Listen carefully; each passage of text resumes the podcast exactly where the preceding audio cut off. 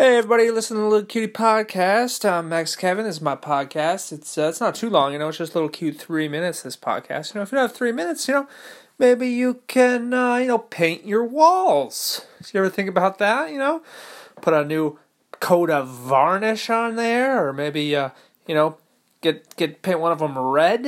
You know, I remember growing up when uh when I started moving out. You know, a lot of my friends they'd move out with their friends and they uh, they always painted one of the walls red. That was the hip thing to do, right?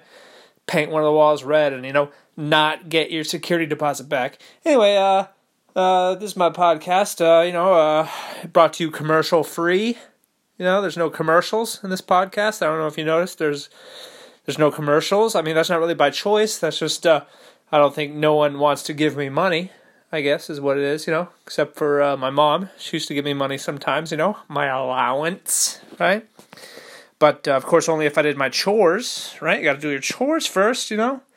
Can't just be giving kids money. You got to make them work for it. You got to make them earn it, or else they grow up spoiled, rotten, you know. So I remember I had to do some chores when I was little, you know, like I had to uh, clean my room, right? Clean the bathroom, you know, uh, pick up the dog poo, right?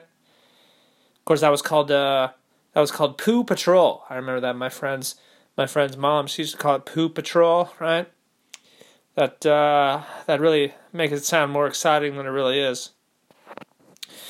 Anyway, I had to do chores. You know, I remember my mom. She used to make these lists of chores I could do. You know, for money, and like she put little prices next to them, and I have to look at the list and be like, "Oh God, I just I don't want to do any of this, but I really want that new Ninja Turtle." It's five bucks. What do I gotta do to get these five bucks? Of course, I think one of my first memories is uh, my brother and I. We were like uh, we were digging little holes for these cement cement block pathways in the backyard, you know.